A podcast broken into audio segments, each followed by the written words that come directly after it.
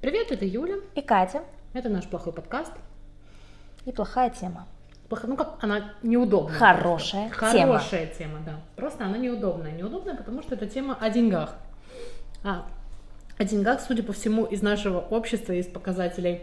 Не просто о деньгах, мы сейчас не Уолл-стрит будем обсуждать, Мгм. а Уолл-стрит в отдельно взятой. в семеечке, домохозяйстве, вот Да. как это принято говорить, да. Так вот, о деньгах почему-то либо хорошо, либо никак принято говорить. Еще есть такое понятие, как денежка слезку любит, но это я не знаю, это исключительно, по-моему, одесская тема. То есть пожаловаться побольше, чтобы, не дай бог, не сглазили, как у тебя все хорошо. Ну, в общем, э, тема денег, она всегда овеяна большим количеством, а, сакральности, Так. там, какая рука чешется, куда ее надо положить, чтобы наверняка все было красный кошелек. Это другая тема, Юль. Ну, я понимаю. Эта тема не про деньги, не имеет к деньгам ничего. Либо же это всегда такая немножко из всей там стыдно попросить, не хочется дать, не хочется обидеть. Ну, в общем, Слушай, ты не, не уводи людей в Да. лес. Давай расскажем конкретный ситуацион, как Давай. ты любишь на французский манер. на французский манер слово представляется Екатерине. Был ситуацион, я, как и положено, э, живущим в Одессе, сдаю жилье на лето. И э, сдалось это жилье на лето симпатичным ребятам. Ребята приходят снимать жилье, и начинается процесс расчета. Ну, такая Катя говорит, что они симпатичные. Мы с Сережей посмотрели Инстаграм, это не так. Начинается процесс расчета. А сколько эта сумма будет в российских рублях? Столько-то и столько-то, При том, что ребята говорит нам знали Google. эту, да? Да. А, Ой, да, ну сейчас, секунду. Э, Катя, продиктуйте вашу карту. Вот, пожалуйста, 58, 41 и так далее. А, А а продиктуй продиктуйте, пожалуйста, э, еще раз, говорит теперь уже супруга. Я диктую еще раз, и она говорит, слушай, я не, не помню, как зовут парня там, Вася, давай я заплачу 15 300, а ты остальное. А Вася поднимает бровь и говорит, Дина, Конченую бровь такую. но это же не поровну. Мгм. А она говорит, ну я тебе потом рублями отдам. Мгм. Он говорит, ну ок, разберемся. И каждый из них сбрасывает равную сумму, ну практически равную, Мгм. за квартиру. Я говорю, ого, у вас подход. Говорит, да, у нас все расходы пополам. Мгм. Ребята поженились год назад. Мгм. Та-да-да-дам! Все, мы делим папа, лам, такая песня была детская. Видимо, конфетку и сосиску, но не семейный бюджет. Да, но не денежки за аренду. Но с другой стороны, нам пришел комментарий о том, что если ребята так договорились заранее на берегу, и это не было шоковой ситуацией ни для девушки, ни для парня в процессе оплаты, то может быть то оно и окей. Ну, наверное, им оно окей, а мне нет. Были ли у тебя когда-либо отношения с мужчиной, который тебе такой говорит, Катерина, вы чертовски привлекательны, я чертовски привлекателен, вот э, оплата за вашу, за мою половину борща. Ну, в кафе, например. А вы дальше сама как-то. Ну, Никогда. мгм. У меня был, более того, прекрасный романтический роман Мгм. с очень трепетным э, мальчиком-музыкантом, у Мгм. которого вообще не было денег. Мгм. Он избегал ситуаций, С кафе. где нужно Где было что- что-то делить. Да, то есть он приходил с ведром клубники, он дарил красную ручку и красивый лист бумаги, чтобы я записывала свои мечты красным. Моя Мы зайка. ходили к морю, у него там был кулечек с рачками. Ну, то есть никогда он не помещал меня в ситуацию, где я могла почувствовать дефицит его средств. Но ты знала наверняка, что так есть. Конечно. Ага. Он вот выглядел очень говоряще. Без сомнений, то есть. Да, и рачки, эти подарки с красной ручкой говорили тоже. Но я его вспоминаю прекрасно, у него все сложилось, кстати, хорошо. Моя зайка. У меня один раз в жизни была ситуация, когда, ну, по сути, я попала в просак такой финансовый, когда действительно я привыкла, м, будем честны, если парень приглашает на свидание, и это обозначается как свидание, а не как типа пойдем прогуляемся по бульвару, понимаешь? Ну, мы действительно гуляли 100 часов по бульвару. И потом мы доходим до остановки, где маршрутка. А это было летом. И на мне был такой сарафан без карманов, без ничего. То есть сарафан, сандали и трусы. Вот это все, что у меня было с собой. Ну, помимо богатого внутреннего мира. А, и я думала, что он меня проводит до дома, ну, вот какое-то такое было ожидание логичное. А вы пошли в буфет? Да нет, если бы он просто меня сажает на маршрутку и такой, пока, откуда у бомжа печенье? У меня карманов даже нет, чтобы даже эти там деньги были, там, рубль 50 или сколько. Ага. Я захожу в маршрутку. Он такой, да пока, пока, Маш, романтично поцелуй. Маршрутка отъезжает ровно квартал. Я говорю, ой, ой, ой, мне надо срочно выйти. Это центр города, а мне прилично идти домой. Ну, в общем, я еще дошла домой. А папа еще тогда, помню, спрашивает, говорит, ой, ну как прошло свидание? Я говорю, даже не спрашивай. Я говорю, будет звонить Жора, трубку не смей брать. Жора наяривал всю неделю, искренне недоумевая, что же происходит. Это был единственный случай, ну вот в процессе там наших недолгих отношений, когда такое произошло, я ему объяснила, я говорю, Жор, ты мог уточнить хотя бы, ну вот. Тут важно уточнить, что Юля жила с родителями до 16 лет, то есть э, Жоре можно простить, это вероятнее всего был мальчик школьного ну, возраста. Не, ну 15 Которого и тоже линчевали за то, что денег на маршрутку он не дал. Так что, когда теперь Юля вам вдруг будет сейчас тут в процессе дискуссии задвигать темы про равенство и братство, не верьте ей. У меня нет такой темы, все порядка. Ну, в общем, вот такая с Жорой была история. А, необычная. Скажем так, потому что я, я вроде как, знаешь, были у меня ожидания, и было у него понимание его картины мира, и никто не проговорил это вслух. И это, кстати, то, ну, нам многие писали комментарии, когда мы подняли эту тему у себя в Инстаграме. И первое, что я спрашивала, а на берегу договаривались? Ну, то есть вы вступаете в брак, каждый с разными ожиданиями, каждый с разным финансовым положением. Вы договаривались заранее, как будет после того, как вы поставите свои торжественные айду?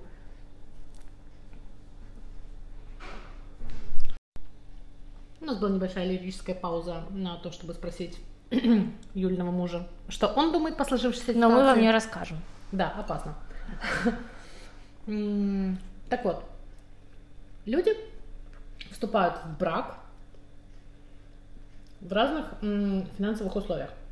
И если раньше, там, 19 век, половина 20 века, женщину отдавали за муж, это хорошо, если за ней было приданное. Ну, то есть у мужчины был свой интерес э, взять эту женщину себе в жены, потому что он получал в распоряжение все ее имущество. То есть все, что ей дали родители, становилось автоматически его собственностью. И не было никакого revenue share, там, а вот теперь половинка у тебя, половинка у меня, а вот это дали родители, нет. Ну, то есть ее личность как бы стиралась, она становилась там Джозефова, то есть миссис Джон Смит, и все. Ну, то есть она исчезала как единица, и финансовая в том числе. Но взамен она получала там статус, семейное положение, возможность иметь долгожданных детишек, возможно, какую-то там... Ни слова о любви, заметьте. Ну, да, редко, редко это было. Чаще это было сперва э, брак, затем уже какие-то отношения развивались. Редко, когда было иначе. Ну, прям действительно такая была культура, и это было повсеместно, и это не там, вот мы говорим сейчас про свою ментальность или географическую, географическую полосу. Потом, послевоенное время, дефицит мужчин, дефицит детей привел к тому, что, слушайте, давайте срочно всем как-то жениться, плодиться, потому что ну, беда произошла, и после Первой мировой сильно, после Второй еще хуже. И, соответственно, люди стали вступать в брак, в союз, так сказать, гражданский, ведь за ГС это гражданские состояния в первую очередь. При этом, опять же, заметь, мало что о чувствах, в основном это социальный статус. То есть люди заключали, э, договорились, например, о том, что они теперь живут вместе. И в бытность э, там, Советского Союза э, людям давали жилье за то, что они становились парой э, официальной перед лицом государства.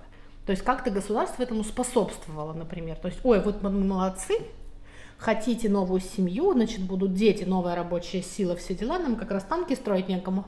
А, давайте, давали там комнату в общаге, в однушке, там еще, ну, неважно, то есть давали какой-то минимум, а наоборот, те, которые не хотели жениться, плодиться, им налоги влепляли за бессемейность и, и за бездетность.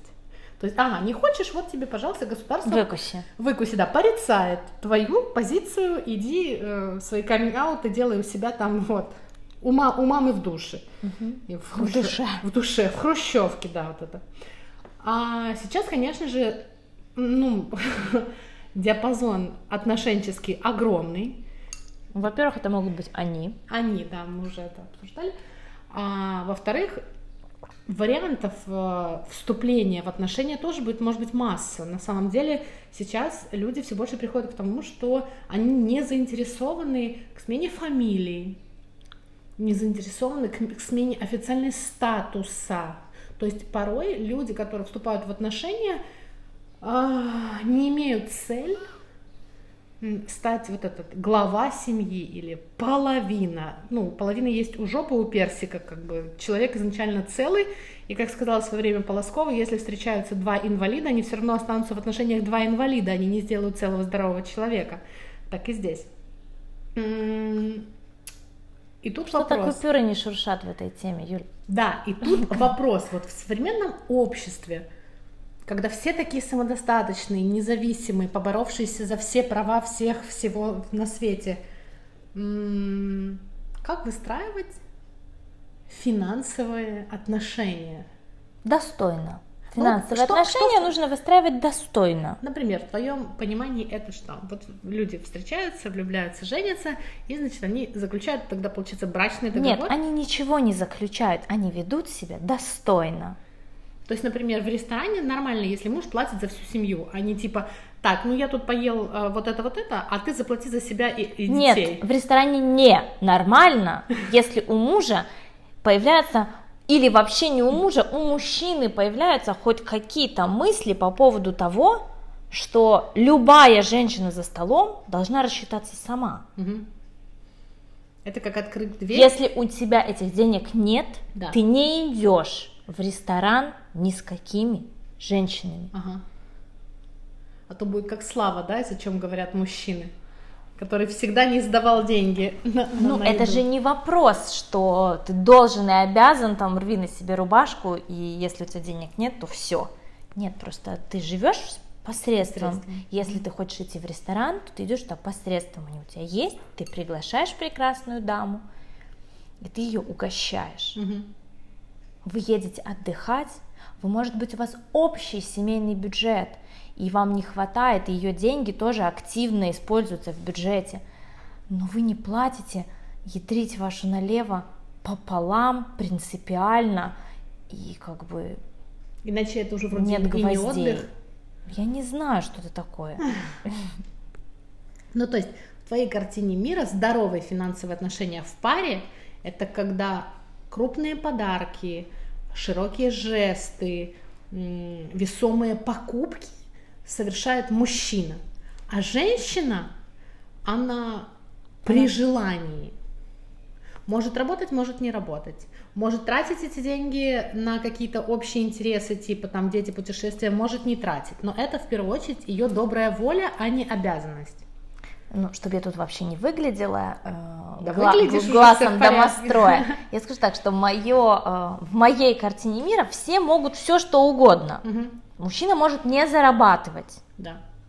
И может найти женщину, которая скажет, ты такой классный, так клево, ты не зарабатываешь, мне в кайф, да. вот все мои Пиши деньги. свои стихи, а я буду. А как бы я хочу все делать за нас, за всех. Да. Ты за нас, ты нас за двоих люби, а я за двоих буду зарабатывать. Да.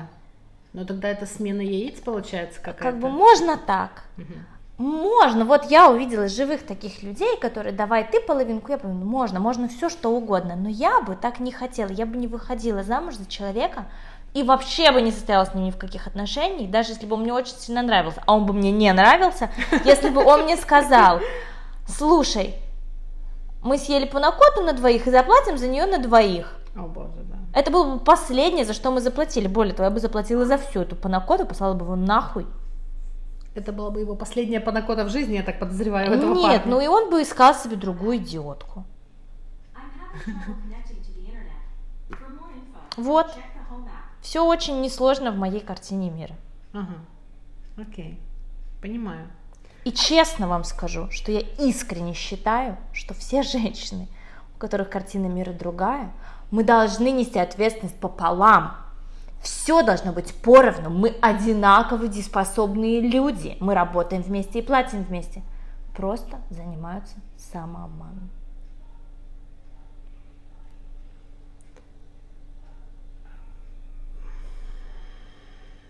Это не записалось? Я не знаю, мы об этом узнаем позже. А, Стоит просто- ли нам завершить дискуссию, чтобы узнать? А, я не могу ничего сделать. Ну, А я так эмоционально вещала. Могу. Катя, все записалось. Ты молодец. Мы это вырежем? Зачем? Действительно. Да. А, Что, Юль, ты, да? По Давай. душе? Демократы, выступают демократы. Нет, демократы не выступают. По душе мне очень... Вот то, что ты говоришь, мне очень это близко.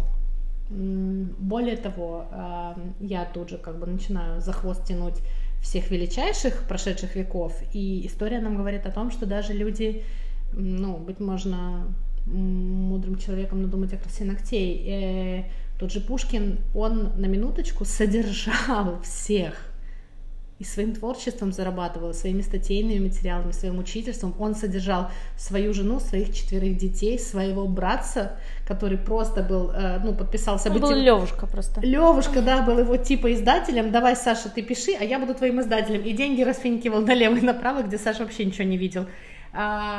И более того, он помогал своей сестре деньгами, потом он ее содержал, хотя она была замужем, у нее не было своих средств, и он был ее единственным источником хоть какого-то отдельного дохода.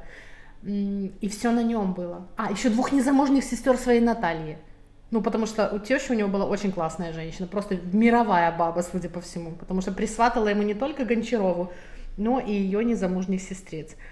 А Достоевский точно так же, то есть он встретился со своей женой в казино, проигравшись там в пух и Юль, прах. просто все адекватные мужчины. так Да, ну вот э, там Лев Николаевич, то есть я имею в виду, что даже история нам говорит о том, что женщина могла быть разной, всякой и так далее, и мужчины могли быть разные, всякие и так далее. А Маяковский, который в своих, он был первым и чуть ли не единственным советских писателей, которым позволяли выезжать за рубеж с гастрольными выступлениями, и он по Парижу бегал со списком покупать лилечки, чулки, трусики, пижамку, и, так, и даже вопроса не возникало, типа, что она ему чем-то вернет.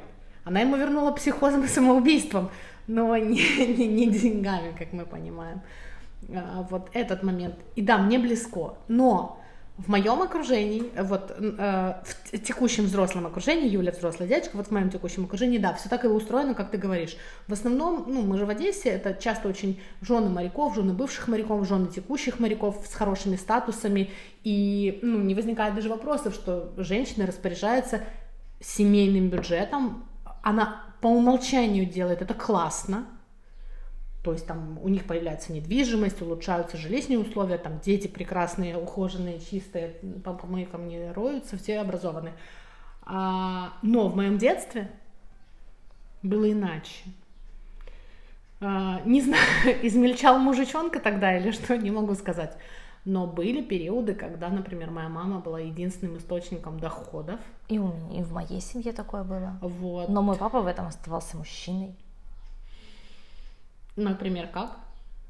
Огромные полевые букеты, ужины при свечах, эм, пять работ параллельно и накопить и подарить подарки, м, просить прощения за это всю жизнь и обеспечить потом в три раза больше. Мгм.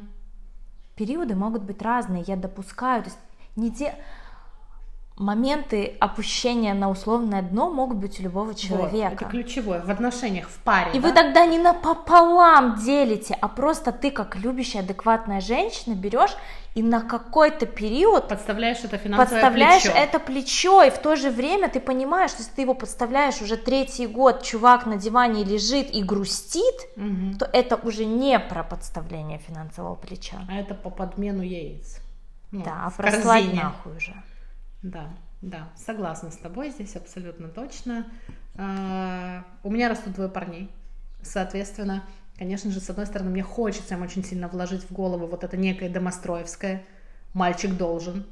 Ну, э, как бы это ни звучало ужасно, и про он сам выберет, кем будет мальчиком, девочкой, а не когда вырастет, но это все еще классно, когда мне сыновья открывают дверь в машине, или они знают, что они берут тяжелые покупки и несут, и это не нужно обсуждать, или э, что там, например, за собой можно запросто убрать, и нет женской мужской работы, ну, то есть вот такой нет стыдной работы, вот это ключевое. Ну, вот как-то так. То есть вот это то их вношение в нашу жизнь, которое они могут сделать. Ну, а с воспитанием девочек как? Ну, я не поддерживаю, как бы, то есть я не настраиваю девчонок, и мы, в принципе, эту тему особо, что цель выйти замуж. Да. Однозначно нет, да более того, даже нет такой цели э, быть с мужчиной, который будет тебя содержать. Угу. Ну, ты, любой человек, он как бы из точки я действует выбрать дело, которое мне по душе, одно или два, угу. экспериментировать, исследовать, зарабатывать деньги, которые мне нравятся и мне делают классно. Угу. Но в то же время, наверное, девочкам мне хочется привить быть достойной женщиной, уважающей себя, уважающая женщина. Ну, все-таки ее в ресторане угощают.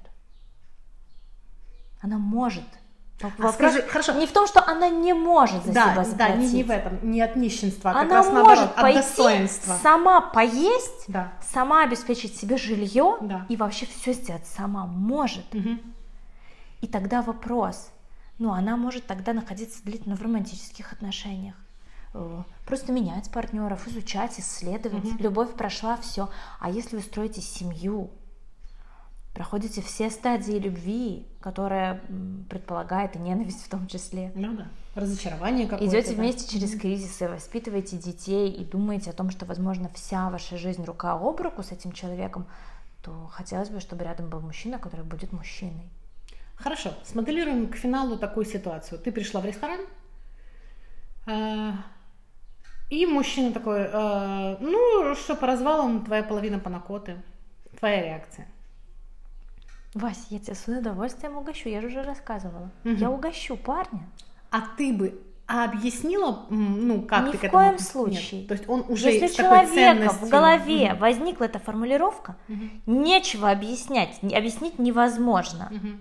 Ему может объяснить, не знаю, только его мама, наверное, потому что явно это единственный. Может, мама ему денег и дала на его часть порнокоты? Не знаю, не знаю. Ну, в общем, ключевое, как обычно. Кстати, в Украине да. большая часть семей э, живут по принципу семейного бюджета. Угу. То есть Общего. оба угу. взрослых работают, оба взрослых вносят деньги в эту копилку.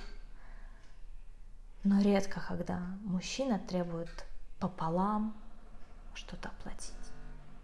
Возможно, на что-то сообща они возьмут эти общие деньги – но какое-то решение угу. о том, что вот мы покупаем эти билеты, или вот так мы поужинаем, и я плачу, все-таки, наверное, принимает мужчина. Ну, мне так кажется. Ответственность. Да. Ну, в общем, согласна с тобой. Ключевое тут все еще думайте сами, решайте сами. Безусловно. Брать такого или не брать, а, вести такой бюджет или не вести, и вообще как и на что, и на кого в том числе. Да, наверняка. Тратить свои деньги и свою жизнь. Вот это да. Да.